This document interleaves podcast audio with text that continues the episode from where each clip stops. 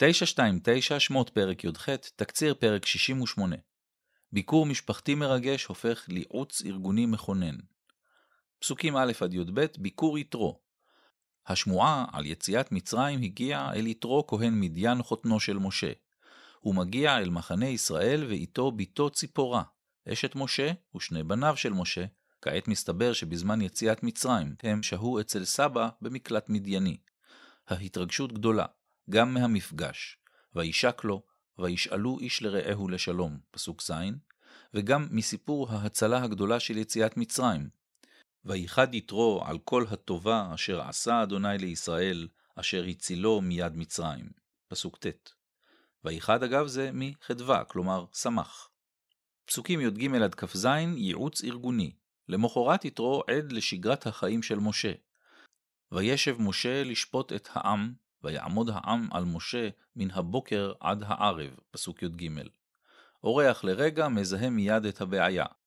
נבול תיבול, גם אתה, גם העם הזה אשר עמך, כי כבד ממך הדבר, לא תוכל עשוהו לבדיך. פסוק י"ח. מה עושים? לעצה הארגונית שנותן יתרו שני מרכיבים. אחת, הוראת החוקים, כך תקטן התלות במשה. והזהרת אתהם את החוקים ואת התורות, ואת המעשה אשר יעשון, פסוק כ. 2. אצילת סמכויות, הקמת ערכאות שיפוטיות, ורק הדבר הגדול יביאו אליך, וכל הדבר הקטון ישפטו הם, פסוק כ"ב.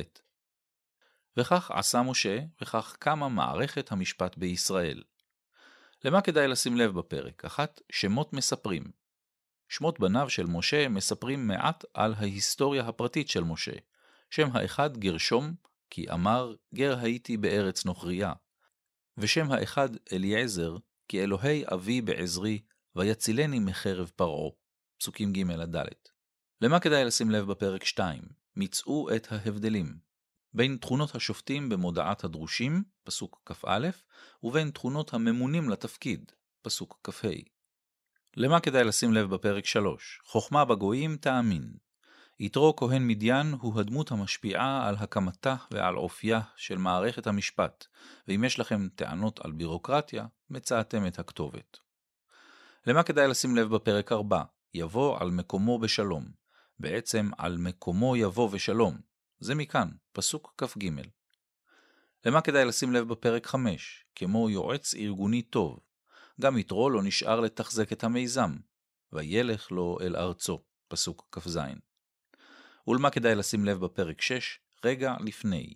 בפרקים הבאים, מעמד הר סיני, הברית ומתן תורה. אפשר לראות בארגון מערכת המשפט סוג של הכנה לקבל אותה. את התקציר כתבה מרים בלומנטל.